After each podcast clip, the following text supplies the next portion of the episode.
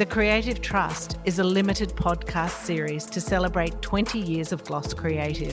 Together with our stellar alumni, we'll share everything we know to be true about the creative process and the business reality of running a small but powerful design platform.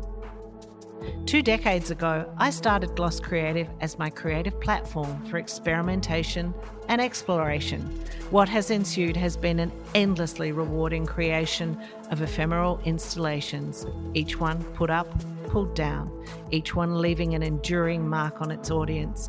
I learned early on that I could make audiences fall in love with environments simply by making them feel and experience something memories that lasted long after the physical immersion had gone. It crystallized my long held belief that your business plan is to harness your unbridled creative force and that creative renewal is your most powerful weapon over time. Welcome to the Creative Trust. Over the years, a lot of people have told me, and teams have told us and the people in our team, they love the way that we present. People have said to me, There's no one who presents like you guys. And I'm kind of surprised by that.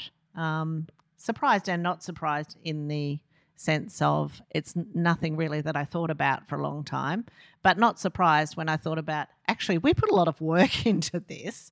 So I decided that today it would be a really great idea to talk about part of the creative process in our presentation, which is the mood board.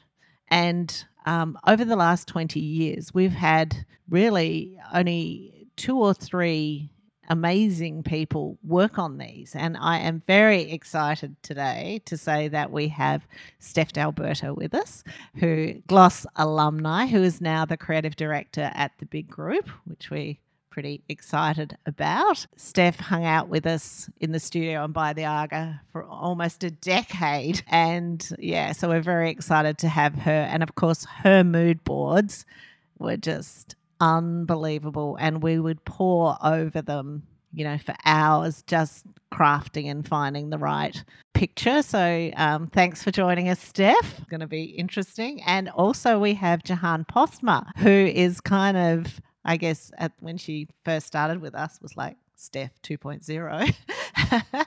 but over the last six years has grown into, I guess, the gloss creative arbiter of cool. So, um, as a creative director now, Jehanne has just really defined her style, um, which is really exciting to see as well. And once again, same thing as Steff, know, we pour over these ideas that we have and trying to find that right picture. And, you know, like Steff, you know, your mood boards. When I think really there's, you know, only those two people who've worked on that, it's pretty incredible. It'd be great to print them all out and see what it is to complete today, we've got Joel Bartfeld from Joel Found, which is fantastic, and he is um, brand guru um, in within Australia, but also loving having the conversations with you about creativity. So really interested to hear what your thoughts uh, around this are. And I've really sprung this on you. Everyone else has had the questions, but not you, Joel. So you're freestyling now, which will be good. Then during the last 20 years, while Jehanne and Steff toiled out the back in the studio of Gloss Creative, there was a little girl called Zara Cre- Zara Guastella. I was about to call you Zara Creative, but that could go be. Yeah. Let's go with that. Who had an enormous pinboard in her room. So while Stefan Jehanne were out the back as a child, Zara started to create her own pinboard with images.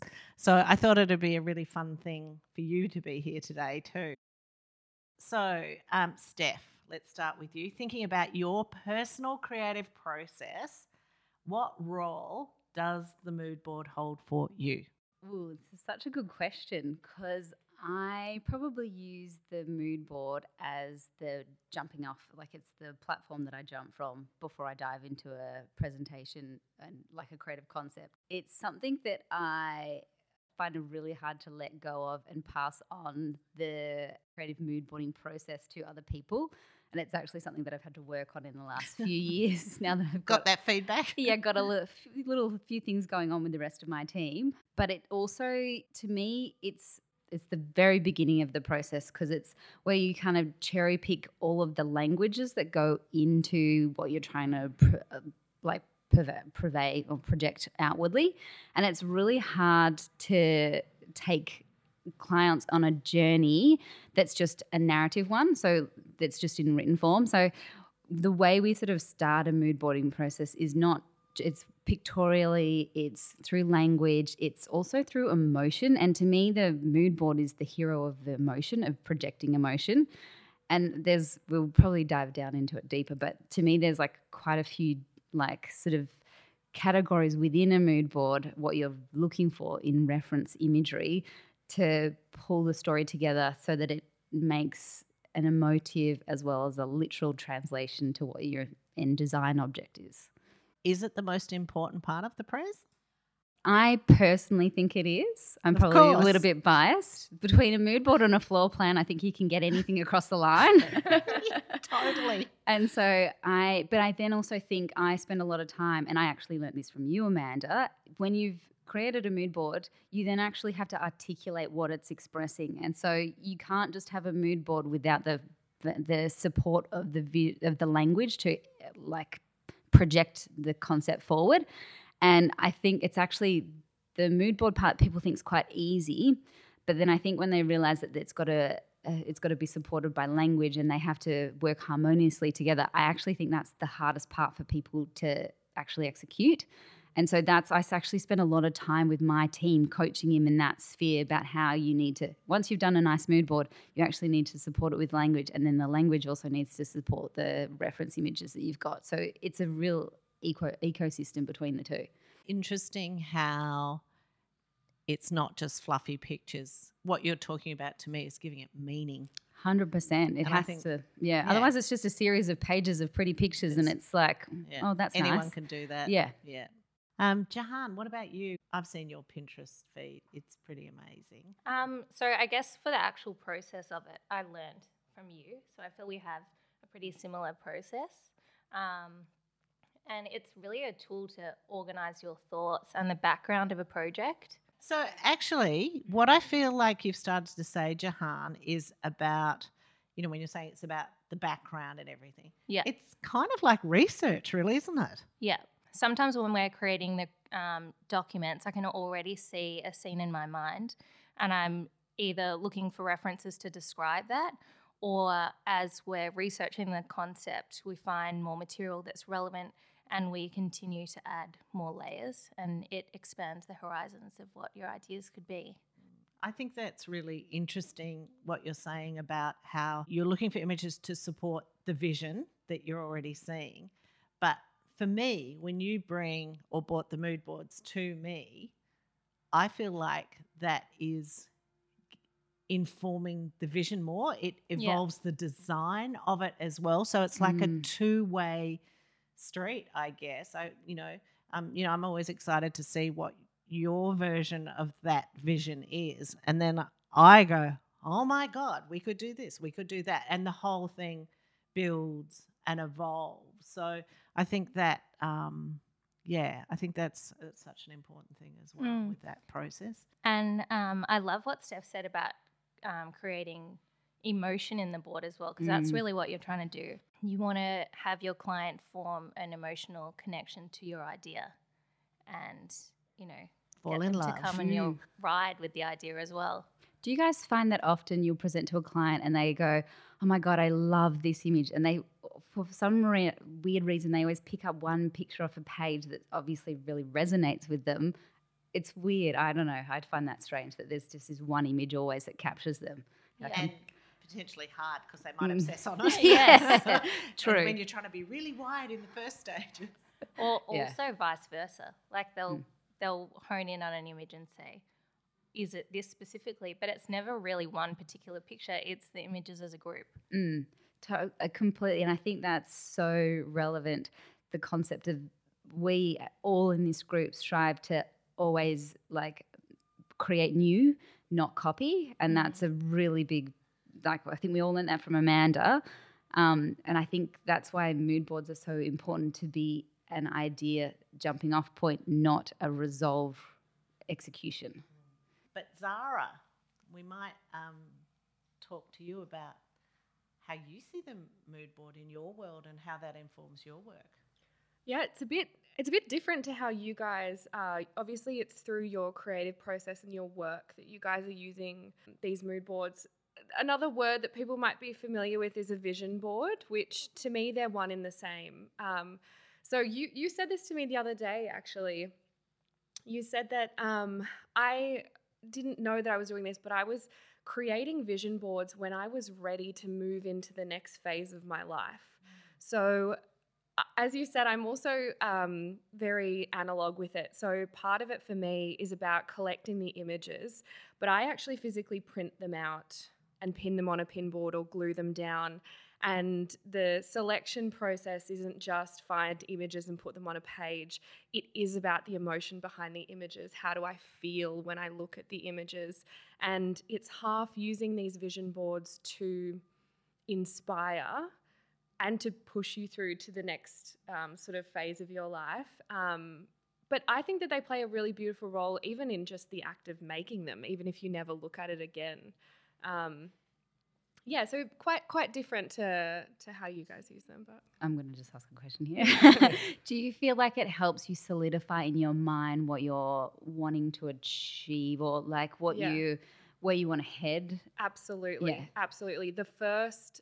Um, the how I how I do it, if you want me to briefly describe, is I will write a list of all of the things that light me up. So like a yes list or a joy list. Um, I'll write people, places, things, activities, small things like you know making a coffee in the morning, and then I'll go to Pinterest or Tumblr or I use Instagram a lot. My saved folder is like a. I was going to bring that up. Oh my yeah. gosh. yeah, because that's you, that's where you get mm. inspiration the most. It's like save, save, and then you revisit it, and you're like, this is a mood board in itself. Do you know what I realized? Because people often ask me what's my personal style, and I find that really hard to describe. And then I like I often go back to my save folder and I was like, my personal file style is my saved yeah. Instagrams. Yep. And when I look at it, there's a visual language there. Totally. It's weird. Totally. I totally. love that. I love that. So I basically take that folder and put it on on paper. But the things that I gather and print aren't always the things that end up on there. Um, I really try not to limit myself like I wrote a list and this list needs to go on the page. Let's ask Joel um, I think what Zara said is really interesting around the, the concept of vision versus mood board. And I think, you know, based on my um, awareness of the work that everyone here does, I'd suggest it's much closer to a vision board than an actual mood board. So it's it's, it's, semantics mm. and it might be, you know, a branding kind of challenge, but really, you know, what Steff talked about is, you know, this it's it's uh, the inspiration for what she wants to deliver um, is done through your vision rather than you know a specific breakdown of it's going to be this plate and it's going to be this color and it's going to be this floral arrangement. So it's, um, I think, vision board is actually elevated mood board, but that's what you guys are building. Mm. Um, you know, and I've been privy to some of them. I, I want to see more. I actually think it could be a great book. Just mood boards, mood boards of There's lots of them. um, you know, presuming that you can let those go. But it, that was a, even interesting, Steff, what you said about the ability to let it go, because it is that, and that elevates it as well, because it's actually part of your creative that you have to kind of put out into the world. Mm. Um, and, and then get have it challenged, have it commercialized, have it compromised, um, you know, and that's a skill in of itself. Totally. Um, but I, am also interested in the space between um, the delivery of that and the, the, the execution. So you know, and that's a, a good reference again with the floor plan and the mood board because essentially, you know, in your work particularly, that's where you get to. Yeah, it's like the floor plan is for all the people who love the logistics. it satisfies and calms them down. Mm. And the mood board is for the strategic think creative thinkers that, that, that they know that their project's going to feel like something and yeah, the floor plan, um, totally agree with Steff. Like, that's all you need because I think the idea combined with, well, what is it going to be, is the thing that it then sort of satisfies people in, in those early stages, definitely. Um, and I feel like basically what you've sort of summarized to me is that it's about the thinking behind where you're going. And I guess that's all you're ever trying to present to a client, really, is this is what we're thinking. This is our perspective or our view on your brief as well. It's almost like you need to know your client's love language. Like, how am I going to get my idea? How are you going to understand it? Yeah, it's true. It's true. Before we go into very practical things, like I'm going to ask you actually how you go about constructing it, because we want people who are listening to this to take something home with them.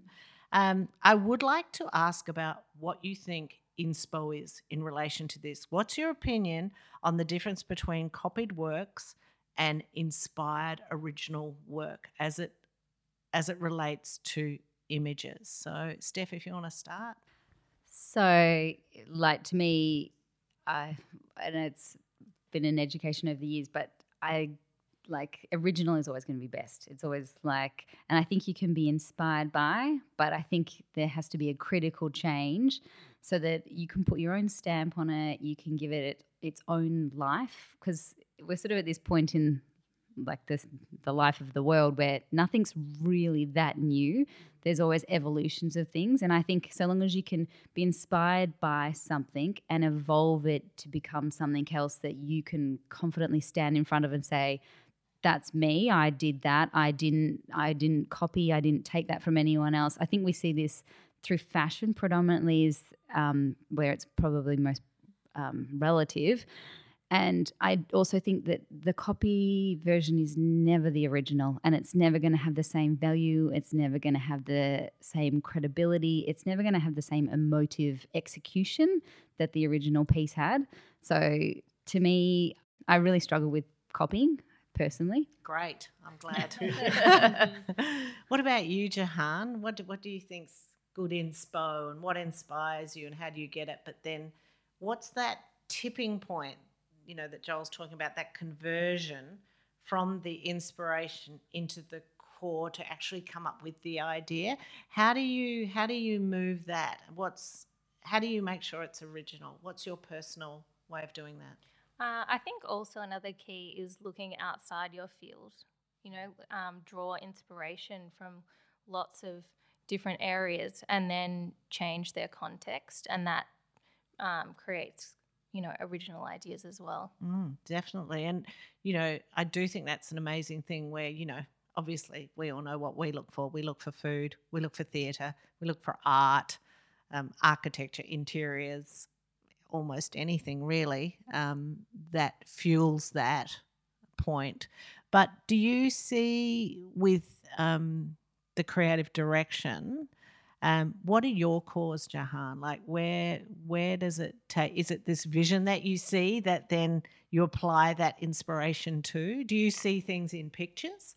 Yeah, definitely. I am very visual in my mind. You know, when we're brainstorming, um, I feel like already we've created the idea sometimes before we go to mood board. So it doesn't, the ideas don't always come from referencing existing projects. Because we've already had the discussion and thrown around some ideas as they relate to the brief.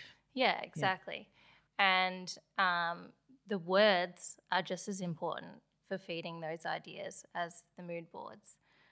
Um, I, I I was just, this is something I feel very strongly about because I really believe in the idea of um, ideation and originate, original ideas. And, you know, I think there's so many people who um, copy shamelessly um, and don't feel any any kind of um, Remorse. remorse Yeah. or, or, or, or and then and that diminishes the value of um, creativity and, and, and how people should view design or you know um, idea creation. So I feel very strongly about this. I think you know you've all touched on it, and something Gloss does really well is that notion of cross referencing. So and that sort of I just made this note that's the idea of show your work. So where did this idea come from? What was the process to bring us here? And I think that um, is a way that you know you're going to be inspired and and and, and um, ideas come from a lot of different places. But if you can say that this was an organic, um, owned process that we went to went through to get to this point, um, then that means it's original essentially. It's true. And, you know, I'm sure if you put us all in a room individually and gave us the same brief and said, come back with ideas, they'd all be pretty similar anyway. People do think in the same way.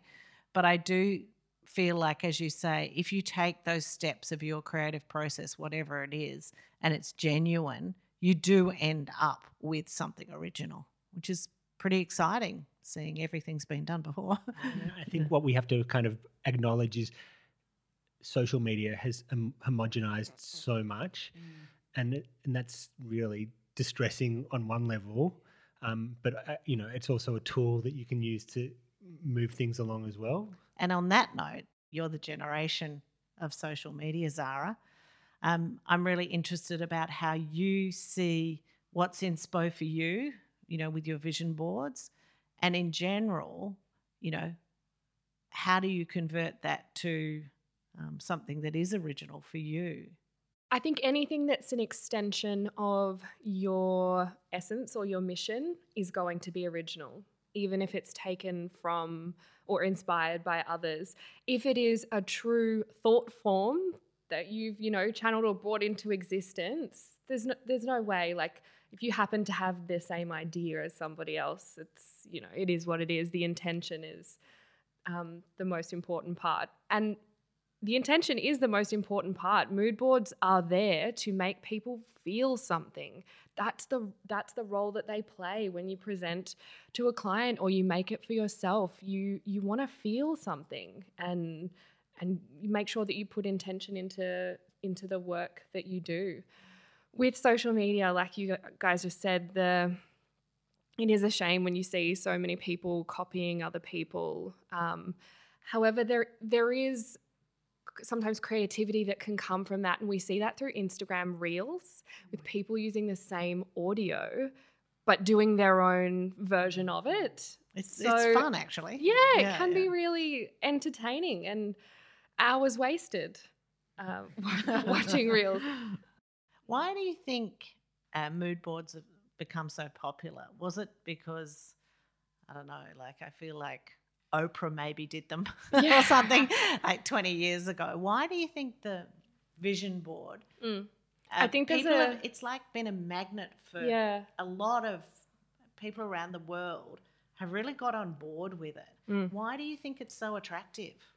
I think there's a few factors that have gone into it. The first one is the sort of wellness mindset revolution that has happened over the last five or 10 years, where people are starting to value the role that it plays in their life. So therefore, people are living with more intention and and um, the other thing that is something that I've noticed personally is a word the kids are using aesthetic. So how I make my mood boards now is I will put the word that I want into Google with the word aesthetic following it. And the mood board is almost there immediately. There is some 13 year old. So that's a new word. Aesthetic. Yeah. Oh, right. For years, yeah. so um, you see it sometimes like somebody posted on Instagram a story. Um, actually, it was Greta Nash, a director that we know. Amazing. Yeah, she was in a library and she just captioned it, you know, it's the book aesthetic for me, or it's the old library aesthetic for me. And I was like, yes, this is, it's, it's a, a vibe. Yeah. I'm going to ask a kind of controversial question. Do you think that the from the mood board and wellness thing, it's kind of like the new religion to me in a way. Like we've mm. sort of evolved out of traditional religion and what that plays in our life. So then this wellness holistic, to me, that's where that is flipped over. And instead of having things like an altar and like symbolism. Oh, they still have altars. Yeah. Yeah, like kind symbolism through religion and that where you yeah. pull those things together. It's now kind of it's a, in a smaller world. It's you, not the whole of the globe. Do you yeah. know what I mean? Like it's distilled a bit more. Absolutely. Yeah. I I think you're spot on. Like you're on the money there. It it's just the new religion, really. And if you think about what a belief system is, it's just a thought that you repeat to yourself. So it's natural that we're all creating new belief systems and, and being shaped by the wellness revolution. I might simplify things a little bit and go a bit off topic, but I think ultimately it's to do with social media and digital access to images. So mm. prior to only the last 20 years, so Gloss's existence, like we didn't have the speed of access. We didn't have the techno- technology that allowed us to pull these references together so quickly. And I think, uh, unfortunately, the short answer to everything is Instagram. I, I, this is this is off topic, but but, True. but um, you can grow a Uh, business on Instagram. well, well, um, everyone's noticed that Halloween has become a giant thing in Australia when it never existed before, and the really simple reason for that is mums want content for their boring Facebooks. So they dress up their kids because they want to fill two days worth of content feed. Mm. And that's why um, Halloween is now all of a sudden this huge event in Australia. So it's like, the, I mean, there's a beauty to the visual format being the altar and the religion, but it's um everything begins and ends with Instagram, unfortunately. but it's true. It's basically a picture tells a thousand words. Yeah. And I guess that's why we kind of all love the mood board as well. So I have got one question for everyone. I'm really interested to know how you start a Pinterest, you know, a, sorry, a mood board. What programs do you work with? Um, and yeah, just how you start it, what your process is. Maybe Jehanne, if you want to Mhm. just talk about how you start. So I I use Pinterest as an organizational tool. So I guess that is the main tool I use to start from. And I love um, in your browser, you can have pin from browser. So I'll be looking at different blogs and I'm just always curating these archives of images that I can pull from for future projects. So as soon as we start a project, I just go back. And I also love Instagram Save. So I've got, you know, lots of these archives of references to look at. And that will sort of show me what have I been inspired by lately and are these things relevant to the project I'm working on. So I'll just start to put them together, and there might be hundreds of images, and then I'll just keep drilling down and um, refining the pool until I get these six pictures for a board, which are right and describe the project best. Would you say, do you like lots of images or fewer images? I think it's great when you can have four images after you've started it. You know, you're looking at researching hundreds of different, not just images, but projects, because it's not it's not just about um, pictures. You're looking at the background of these pictures as well. Um, but the, the more concise you can be with fewer images to tell this story, the better. And I just love it when you come back to me. Um, and Steff was the same as well. It's like we've got the mood board to a certain thing. And then you just somehow go back and you bring me something with fashion in it or a person in it um, or a theatre set. Uh, you know, talk Yeah. about how you like to pull from different sources as well. Our projects always have interaction with people. They're rarely just scenes. So when you can show a board that has human interaction in it, which is why runways are so good because it shows people interacting in a space. And it might not just be because they're these beautiful people, but um, how they're walking through, what's the layout of the space. That's so amazing.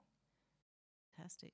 Steff, how do you go about the mood board? What's your do you use what do- do you use um, Adobe products? What do you Yeah, use? we generally do all of our um, presentations out of InDesign. We just find it easy and very straightforward. It's funny because we are, we're a very large company, and so we have um, basically Mac and PC users, if that makes sense. yeah. So my creative team, we all work off Macs and we all use the Adobe Suite. But then the other part of the business, they use PC and they all do their sort of presentation boards through PowerPoint. Which when they come across to us, we're like, oh, okay, we've got to try and work this back into our stuff. Trying not to compare the pair. Yeah, yeah. And often they'll send stuff over and they, can you just make this look better for us? Like we're trying to get this across the line from the sales team or that. And we just need help to make it look kind of like what you've done, but not with it, you doing it. Um, but so for us, we there's a couple of ways we do. We because we're like the big group's quite a we've been around for 25 maybe 30 years now Amazing. which is pretty amazing. So we've actually got an amazing catalog of images because pretty much every single like gloss, every single project has been photographed and documented. So we've got this actually amazing suite of um, food reference images of work we've actually done in the past, which we can pull from, which is amazing. Um, but then on top of that, so that'll make up a small portion of our um, projects when we go to sort of mood boarding because we sort of really specialize in where food and a physical space interact. That's sort of kind of the niche that we work within. Um, and then on top of that, I so I use Pinterest as a jumping off platform. I sort of use it as a way to go down the rabbit hole on things. Um, and again, I like to Google very broad, generic things like the in a um, Google image search aesthetic afterwards. Anything after with set design or design at the end of it, you get a broader scope because unfortunately Pinterest has been filled with a lot of ads and junk and just terrible bad Etsy ideas that just dilute it. In the in the beginning, like it was amazing Pinterest. It was quite edited, and there's probably scope to actually create a more edited version of Pinterest if anyone wants to pick that up. I'm a bit busy. Um, but the idea for me is that you, like, I like to pull from, same as you guys, lots of different touch points. So, architectural, interior design, um, restaurateurs, uh, food, bit like um, winemakers, sommeliers, all different um, disciplines, as well as fashion. I find the most inspiration out of fashion, I think, because it kind of evolves and moves the quickest and it changes the quickest. They've always got the, they're always sort of at the forefront of colour. I think the way they can pull colour together and play. So um, every time there's like, it's just been Paris Fashion Week and I'm just like, totally. just absolutely devouring it. Like there's no tomorrow. Um, and so then I, I actually pull all of my references straight into different folders. So I have, like you've got your Pinterest, I've got a general inspiration folder that sits on the desk that sits on our Dropbox that everybody in our team can see. And I just randomly seed things into there. And I'll be like, if you need anything, just go look in there, guys. You might find something that's appropriate. Um, and then how, when we actually start a project, I actually break down the categories of what we're trying to um, convey, or just like random ideas that could come back and form a part of the project. So it'll just be like color, and then it might be something random like structure, and quite, keeping it quite loose and general. And then we sort of distill down into whatever the sort of niche version of that might be. And for every project, you guys are probably the same. I'd probably have like maybe six to 800 images across different categories that did then distill down into like a seven or eight page document of maybe 30, 40 images. Yeah. So there's a big cull that happens. Totally. But Got to get rid of the more you take away, the more powerful it becomes in a way. Mm, 100%. I'm really interested to hear that you put your own work on the mood board. Mm.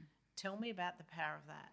I think because it gives a lot of, we have sort of 50% um, what we call private clients. So they are um, just regular people who are having a birthday party or a wedding or a bar mitzvah or something along those lines. And generally, it's good to be a little bit more literal because they are coming to us because it's not a field that they generally play in. It's a milestone event. They don't do it that often. They generally have a like a, a base a creative aesthetic about things they know how they like things, but they really are coming to us to help them sort of bring their brand to life, if that makes sense.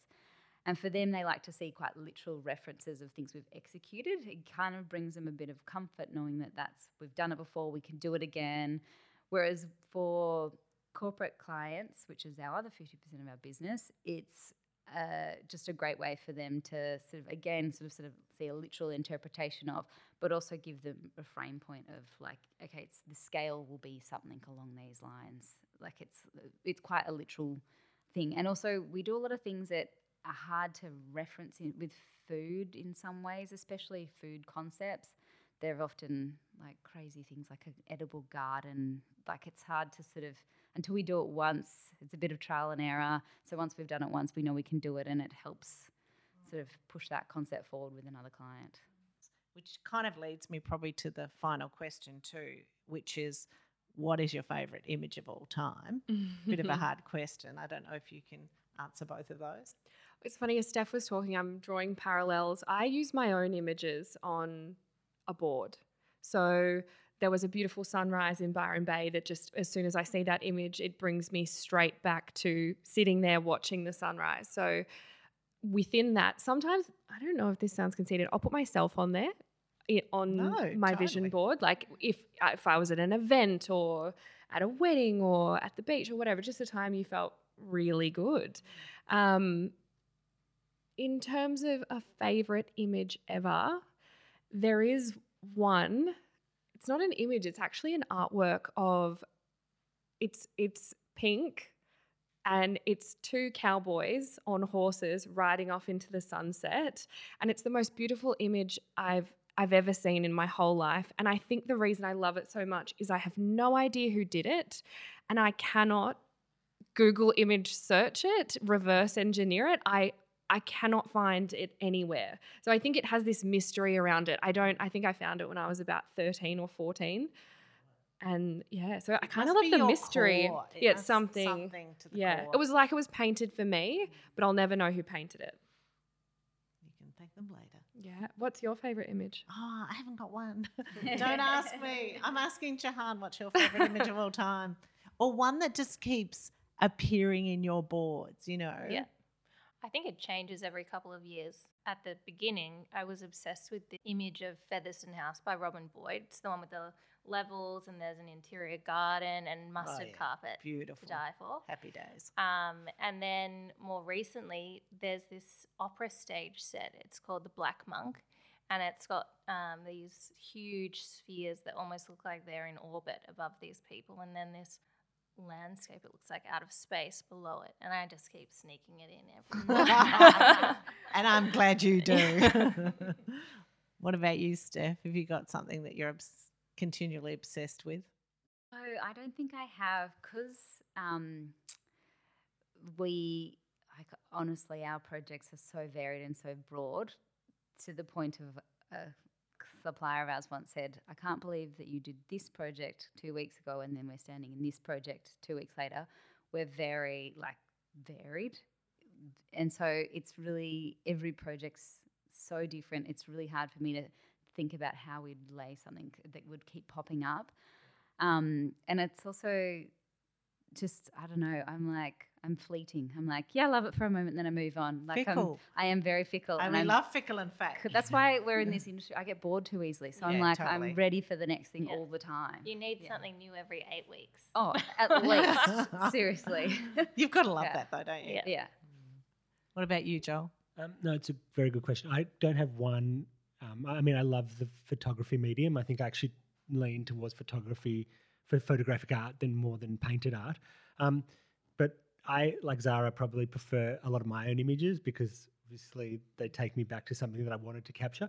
And it's funny because I've got a I've got a secret um, that I'm going to share. But to getting an incredible image, I'm lucky that I travel with Ross and I live with Ross. So I just follow his eye and it's unbelievable, unbelievable because the way he sees things is on another level. So if I see what he's looking at, I'm always going to capture something incredible. And it's funny because on our last trip before COVID, we um, went on an incredible trip that culminated on um, in Morocco, and I had like ten thousand photos or something ridiculous.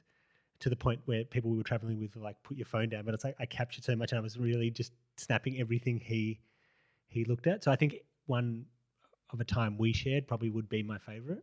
Amazing. What I do with Amanda. Yeah. When we're on a project, at the end of the project, and we're taking photos. I never get good photos, but she's. I see her standing in a corner, and I'm like, I know that's a good shot. I am the worst photographer. Yeah. Like terrible. and people are always like, "You must be quite good at." it. I'm like, "No, don't ask me to take the photo. It will be bad."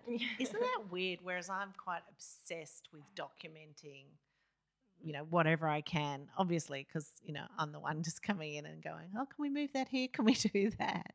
But, you know, I'm trying to capture the essence of what we're doing while it's happening because it's so fleeting Mm. and this ephemeral nature. And as you know, I'll just keep on taking photos, like hundreds, and like, surely I could be finished now. It's like, oh no, just one more. I, I love this as a final question because I think about like the photo you're capturing of whatever the event is or the installation from the mood board to see if it's actually achieved what you were, what your vision was. Totally. And we used to always stand back and we literally, you know, Jehanne prints a big document that comes to site with us so everyone can see it. And then people like are flipping the pages and they look down, they go, oh, look at that picture. It's just like the real thing. And it's like, yeah, it is. It's actually the power of mood boarding actually sort of ensures delivery and everyone's understanding of what an expectation of what's being delivered. So I'd like to, in closing, put the mood board up there as one of the most important things in the creative process. Yeah? Yeah. I think so. Feel the gravitas. um, in true gloss creative style, we can only talk for about 45 or 50 minutes before we have to have a cup of tea or drink or some chocolate. So let's go and do that. Thank you.